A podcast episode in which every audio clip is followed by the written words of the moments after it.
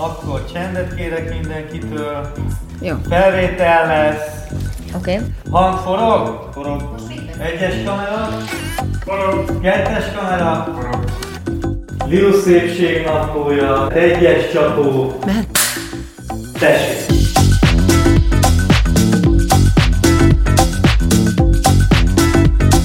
A szépség benned van, de sokat tehetsz azért, hogy ezt mások is észrevegyék. A Rosszmannal közösen készített szépségnapló videóiban megmutatjuk, ebben a podcastban pedig megbeszéljük, hogy mire érdemes időt és energiát fordítani, hogy még jobban érezd magad a bőrödben.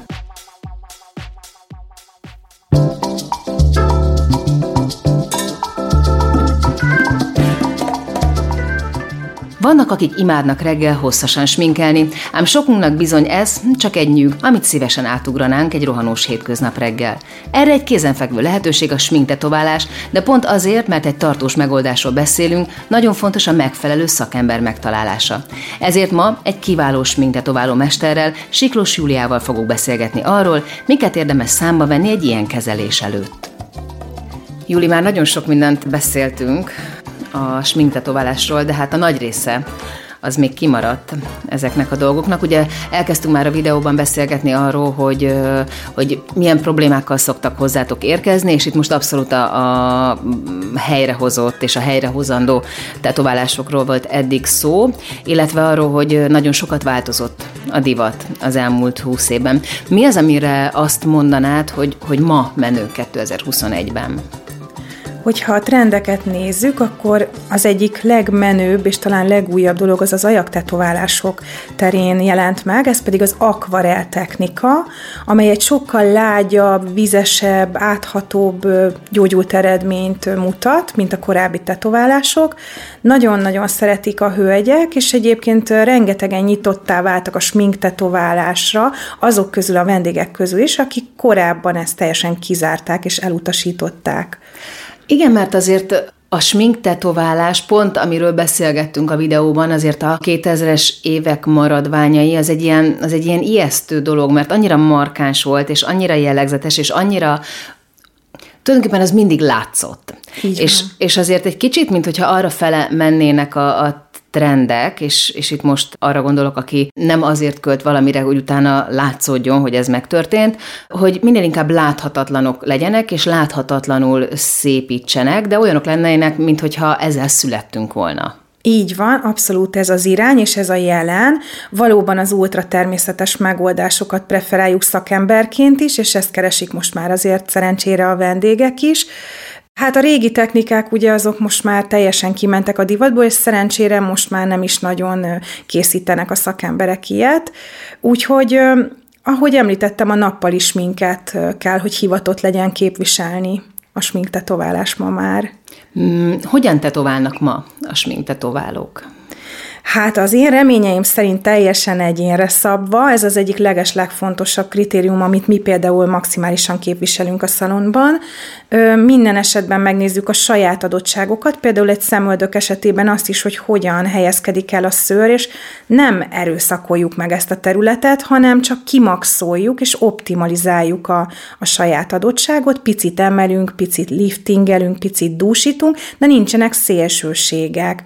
Természetesen egy egyénre szabjuk a színeket is.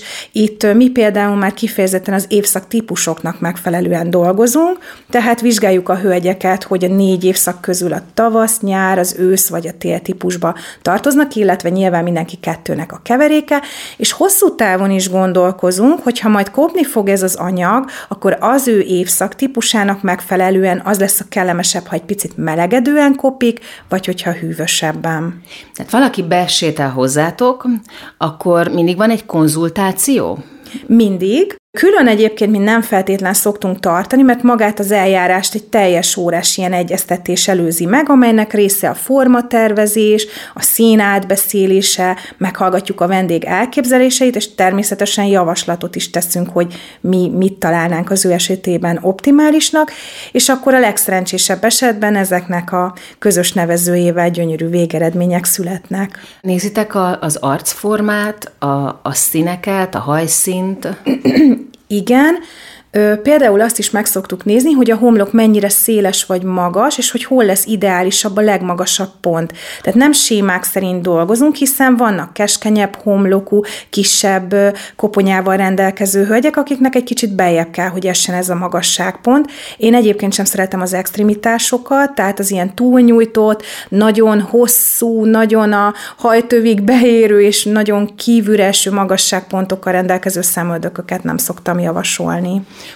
Hogyha valakinek olyan értelemben nem esztétikai problémája van, hogy szeretne egy nappali sminket viselni folyamatosan, hanem mondjuk hiányos a szemöldöke. Uh-huh. Tehát, hogyha van egy olyan probléma, vagy egyáltalán nincsen szemöldöke, Igen. ami akár egy, egy, egy kezelés után előfordul, akkor, akkor itt mennyire lehet természetesen ezeket visszapótolni, ezeket a szálakat? Nagyon-nagyon szépeket lehet készíteni, megnézzük, hogy van-e valamennyi maradék szőr, vagy egyáltalán nincsen. Ennek megfelelően természetesen a szálas technikát, a púderest, vagy a hibridet, amely a kettőnek a keveréke megfelelően kiválasszuk, hogy melyik lesz a legelőnyösebb az adott vendég számára, és egyébként kifejezetten korrekciós tetoválásokat is készítünk, például az én specialitásom az ajakhasadékos rekonstrukciós tetoválások, ahol ugye egy, egy elég komoly önbizalomnövelő faktort tudunk visszaadni a hölgyeknek. Mit kell tudni a puderes és a szálas technikáról? Mi a különbség?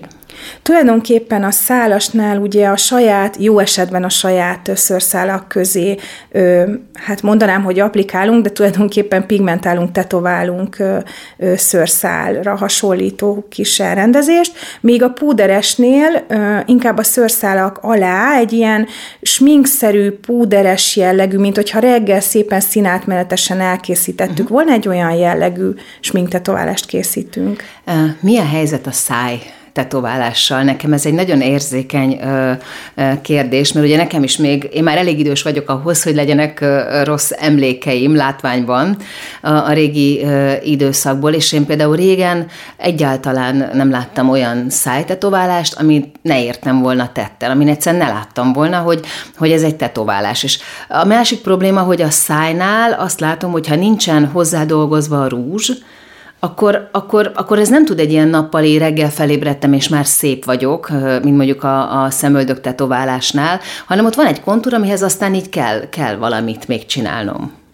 Hát ugye most már nem kontúrosan dolgozunk, tehát olyan akvarel jellegű végeredményeket készítünk, hogy teljesen egynemű az ajak, nem különül el egy kontúr és egy belső szín, egyáltalán nem szabad, hogy észrevehető legyen, tehát valóban tud egy olyan érzést kelteni, hogy fölkeltél, és így nézel ki a, a természetből adódóan.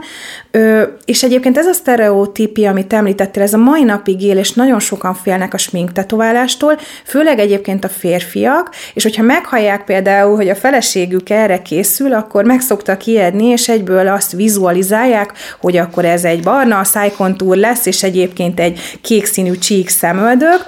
Ez azért maradhatott meg ez a, ez a félelem az emberekben, mert hogyha egy sminktetoválás tényleg nagyon szép, azt nem veszik észre.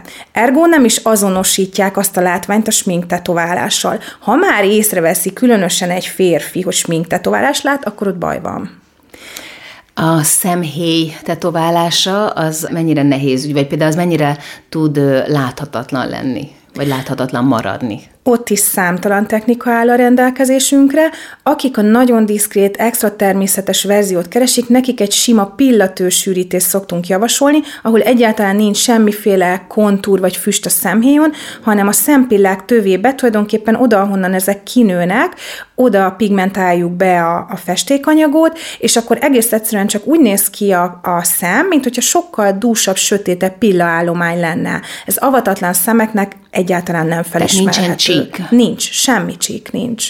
Nagyon szellősen is elkészíthető, de tényleg, hogyha szemből nézem a gyógyult eredményt, akkor csak azt gondolom, hogy nagyon klassz, szép, dús, fekete szempillákat látok. És mi a helyzet azokkal, akiknek mondjuk egészen világos szőke hajuk van, és a szempillájuk is nagyon-nagyon szőke. Tehát nekem, hogyha nincsen befestve, és általában nekem nincs befestve a szempillám, csak ugye szempilla spirállal, de hogyha azt lemosom, akkor, akkor nekem szinte tejfölszőke. Ilyen esetben inkább sötét sötétbarna pigmentet szoktunk akár javasolni a pillatőbe, már csak azért is, hogy a feketének ez a hidegsége ne legyen a világos szálakkal furcsán kontrasztos, de egyébként el szoktuk mondani, hogy ha valakit mondjuk zavar ez a szőkeség, akkor nyugodtan a kozmetikussal továbbiakban is lehet tartósan festetni. Hogyan vigyázzunk a már kész tetoválásra? És akkor itt most kezdjük egészen a, a rövid távú megóvástól, tehát mondjuk délután kettőkor valakinek elkészült. Igen, hát az utóápolás az nagyon-nagyon fontos. Területenként adjuk az instrukciókat, hogy egy-egy területet hogyan kell ápolni, megfelelő utóápolót szoktunk adni, például ajakápoló stiftel hidratálni kell mindenképpen az ajkakat, hosszabb távon feltétlenül javasoljuk a fényvédelmet, különösen nyáron, de akár a téli sielés során is, kiemelten a tetoválásokra rákenve egészen nyugodtan. Tehát ez azt jelenti, hogy vannak ezek az ilyen, például ezek a stickes 50 faktorok, hogy azt nyugodtan végighúzni a, a tetovált szemöldököt. ajánlott. Remélhetőleg azért most már a nappali arcápolási rutinhoz hozzátartozik mindenkinek, és az az utolsó lépés, hogy 30 faktorral minimum, de mondjuk 50 faktorral bekenni az arcát, de akkor ezek szerint ahhoz, hogy megóvjuk minél tovább, és szép színe maradjon, ahhoz nagyon-nagyon kiemelten kell vigyázni a fényre is. Így igaz. Az UV-sugárzás kifejezetten csökkenti az élettartamát a sminktetoválásoknak, úgyhogy nyáron kifejezetten többször szoktuk említeni, hogy mennyire fontos védeni ezeket a területeket, úgyhogy ahogy a mindennapi arcápolási rutinnak ez a része, úgy a sminktetoválásokat is ezzel óvjuk. Egy sminktetoválást mennyi idő után kell megújítani? Van-e különbség a szemöldök tetoválásban, a szemhéj és a szájtetoválásban? Van különbség. A legrövidebb időtartam mindenképpen a szemöldök esetében van. Itt nagyon finoman, felszínesen dolgozunk, és egyébként a bőrünkből is hamarabb távoznak az összetevők. Egy ajaktetoválás és egy szemhéj tetoválás jóval tartósabb. Ajaktetoválás esetében akár 5-6 évig is tartós lehet az eredmény. Természetesen halványodik, és a szín nem módosul?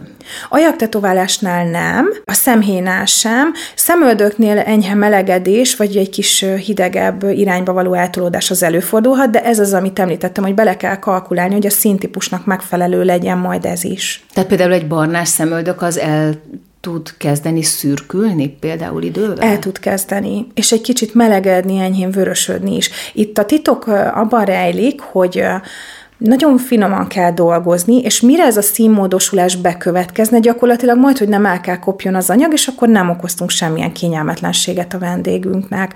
Régen az volt a probléma, hogy nagyon mélyre túl tetoválták, egyes összetevőket lebontott az immunrendszerünk, más összetevőket, amik egy kicsit nehezebbek, nem tudott lebontani, viszont nagyon mélyen volt az anyag, és ezek a maradványanyagok ugyanolyan intenzíven ott a bőrben ültek. Ma már a felszínesebb rétegekbe dolgozunk, ezek az anyagok is ki tudnak ürülni, és mire a színmódosulás bekövetkezne, addigra szépen ők is távoznak a bőrben.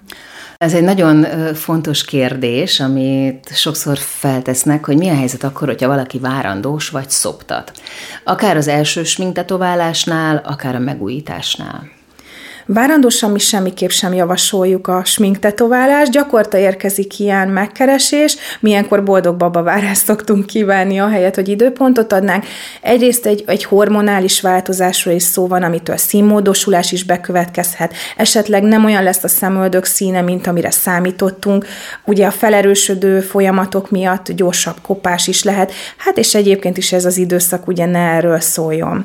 A szoptatásnál én úgy szoktam fogalmazni a vendégek, gyerekeknek, hogy amíg aktív ö, szoptatás van, és ez a fő táplálék a gyermeknek, addig szintén nem javaslom, hiszen ugye még az anya szervezete is egészen más állapotban van. Bekerül egyébként a festékanyag a véráramba? Bekerülhet? Nem, egyébként a babára semmilyen hatással nem lesz, bár egyébként, hogyha, mert én úgy szoktam fogalmazni, hogy ha olyan komfort szopi van, hogy már három éves a gyermek, és egyébként rántott húst is eszik krumplival, csak hát nyugtatja anya egy kis összebújással, akkor természetesen meg szoktuk engedni, Ilyenkor esetleg annyit szoktunk csak javasolni, hogy a tetoválás utáni első tejecskét azt inkább fejjel le, ne adja oda, mert hát mégiscsak érzéstelenítőt is kentünk a bőrbe. Uh-huh. Természetesen azért minden egy kicsit bekerül a szervezetbe, de ez csak egy ilyen extra óvatosság vagy figyelmesség. Nyilván vannak ilyen hirtelen fellángoló trendek is, azon túl, hogy ugye beszéltünk arról, hogy most a természetesség a, a divat. Kinek a képeivel szoktak hozzátok elmenni? Hát Kim Kardashian. Ez nem Tényleg? is kérdés. Igen, igen. Őt azért gyakran megkapjuk. Hát sajnos ugye most egy kicsit van ez a, a trend, hogy, hogy nagyon sminkes, nagyon szögletes színátmenetes, és, és most ami ö, nagy divat a, a fiatal hölgyek körében, hogy nagyon vastag a szemöldök. Itt egy picit mindig el szoktuk mondani, hogy azért ezektől az extrémitásoktól óvakodjunk, és inkább sminkkel egészítse ki, hogyha nagyon alkalmit szeretne, mert hát azért, azért mégiscsak egy sminktetoválásról beszélünk, nem tudja este lemosni. Az, hogy kinek milyen szín áll jól, azt hogyan tudjátok? Azt egyszerűen ránézésre, vagy van valamilyen meccs színkódolótok? Ugye egyrészt megvizsgáljuk azt, hogy milyen a, a bőrszíne, szemszíne, hajszíne, mely évszaktípusba tartozik a vendég, és ő pedig a gyógyult képeink közül válogat, ezt előre mi egy ilyen előzetes tájékoztatóban szoktuk is jelezni, hogy nyugodtan érkezzenek felkészülten. A pigmentes üvegecskéket nem érdemes nézegetni, mert nem olyan lesz a, a bőrben az anyag, mint az üvegcsében, ezt úgy kell elképzelni, mint amikor szőkíti a fodrász a hajat, és kéket kell ránk, szőkítőporként, az sem lesz kék. Úgyhogy fénykép alapján, gyógyult fényképek alapján az a, a leginkább reális elképzelés, amit ott látunk. Berajzoljátok? Tehát van arra lehetőség, hogy nyilván nem a pont ugyanazt az állapotot, ami aztán majd gyógyultan lesz a kész szemöldök, de hogy, de hogy megnézem a formát, hogy, hogy belenézek a tükörbe vele, hogy azt mondjam, hogy igen, ez én vagyok, ezzel nekem komfortos. Mert nyilván te azért más látsz néha, mint amit én látok, vagy amit én szeretnék látni a tükörben. Hogyne, ez nagyon-nagyon fontos, minden esetben van előrajzolás, és ezt egészen addig igazítjuk, amíg azt nem érzi a vendég, hogy ő pontosan ezt álmodta meg, és így nagyon boldog lesz, ha ezt fixáljuk. Előtte azért olyan alapvető alapvető kérdéseket meg szoktunk kérdezni, hogy ő hogyan szereti magát sminkelni, ki szokta például a szemöldökét. Ha igen, akkor csak maszatolgat egy kis porral, vagy karakteresen ceruzával rajzol oda, és akkor igyekszünk az ő karakteréhez igazítani, természetesen az észszerűség határain belül. Ahhoz képest, hogy mondjuk az elmúlt húsz évben változott a divat, gyakorlatilag pont a két véglet, ahol most tartunk. Ugye mondtad, hogy kifejezetten vastagítják a szemöldököket, ezt a nagyon bozontos, erősebb szemöldököt kérik adott esetben, ahhoz képest, hogy egy egészen vékony csíktól indultunk. Ennek, ennek ti látjátok a, a, a fejlődését, vagy a változását? Vagy lehet, hogy az lesz, hogy tíz év múlva megy mindenki újra hozzátok vissza azzal, hogy, hogy, hogy újra szeretné azt a csíkot? Tehát, hogy, hogy hogyan, hogyan változhat még ebben a divat? Ezen én is szoktam gondolkodni, és egyébként valahogy azt gondolom, hogy most vagyunk ízlésesebbek, tehát semmiképp sem az az időszak volt valahogy szép vagy természetes, De amikor hát ezeket akkor, a... Akkor azt láttam mindenki, a dögös sajognak akkor úgy nézett ki, tehát akkor a Kylie hát Minognak is olyan volt. Ez így igaz, de nagy talpú cipőbe is jártunk, ugye, és azt hittük, hogy nagyon vagányak hát most vagyunk. Is járunk nagy talpú cipőbe.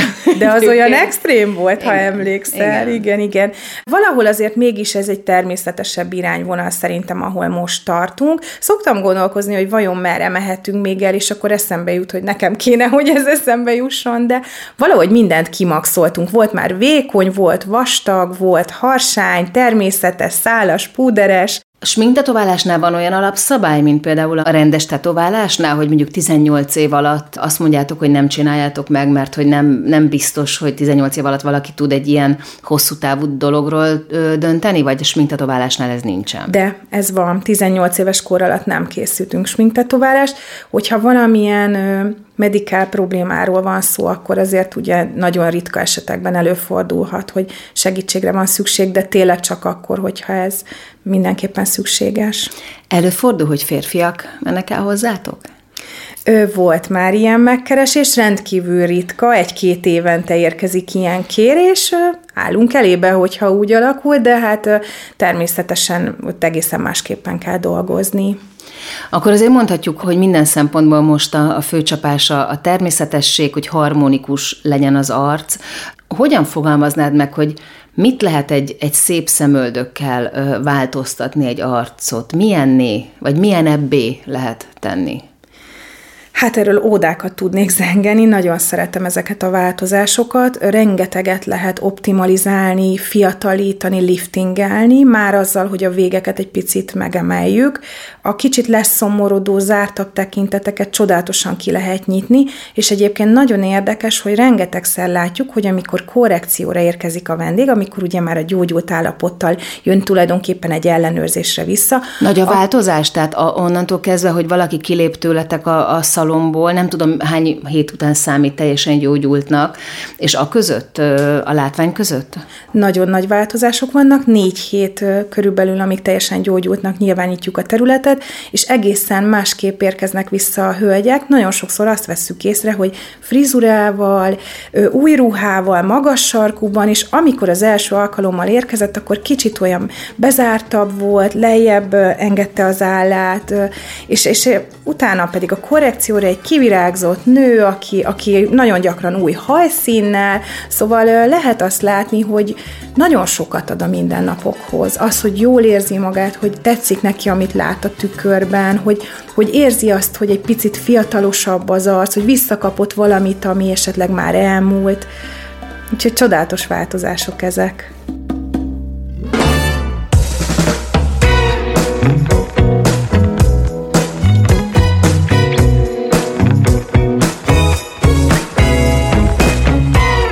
A Szépségnaplót hallottátok, ami az Azonos című YouTube sorozat kiegészítő műsora. Azért indítottuk el ezt a podcastot, hogy segítsünk megtalálni a benned lévő szépséget, és tanácsokat adjunk, hogy ezt hogyan tudod a legjobban kiemelni. Ha érdekel a téma, mindenképpen iratkozz fel a csatornánkra, és hallgass meg a többi epizódot is. Ha nem csak hallgatnád, de néznéd is a műsort, keres rá a videóinkra a YouTube-on, Lilus Szépségnaplója címen, amit a Rosszman csatornáján találsz meg. A műsor szerkesztője Zsille Sára Franciska, felvételvezetője Csomor Attila, a gyártásvezető Gröger Dia, a zenei és utómunka szerkesztő Szűcs Dániel, a kreatív producer Román Balázs, a producer pedig Hampuk Rihárd.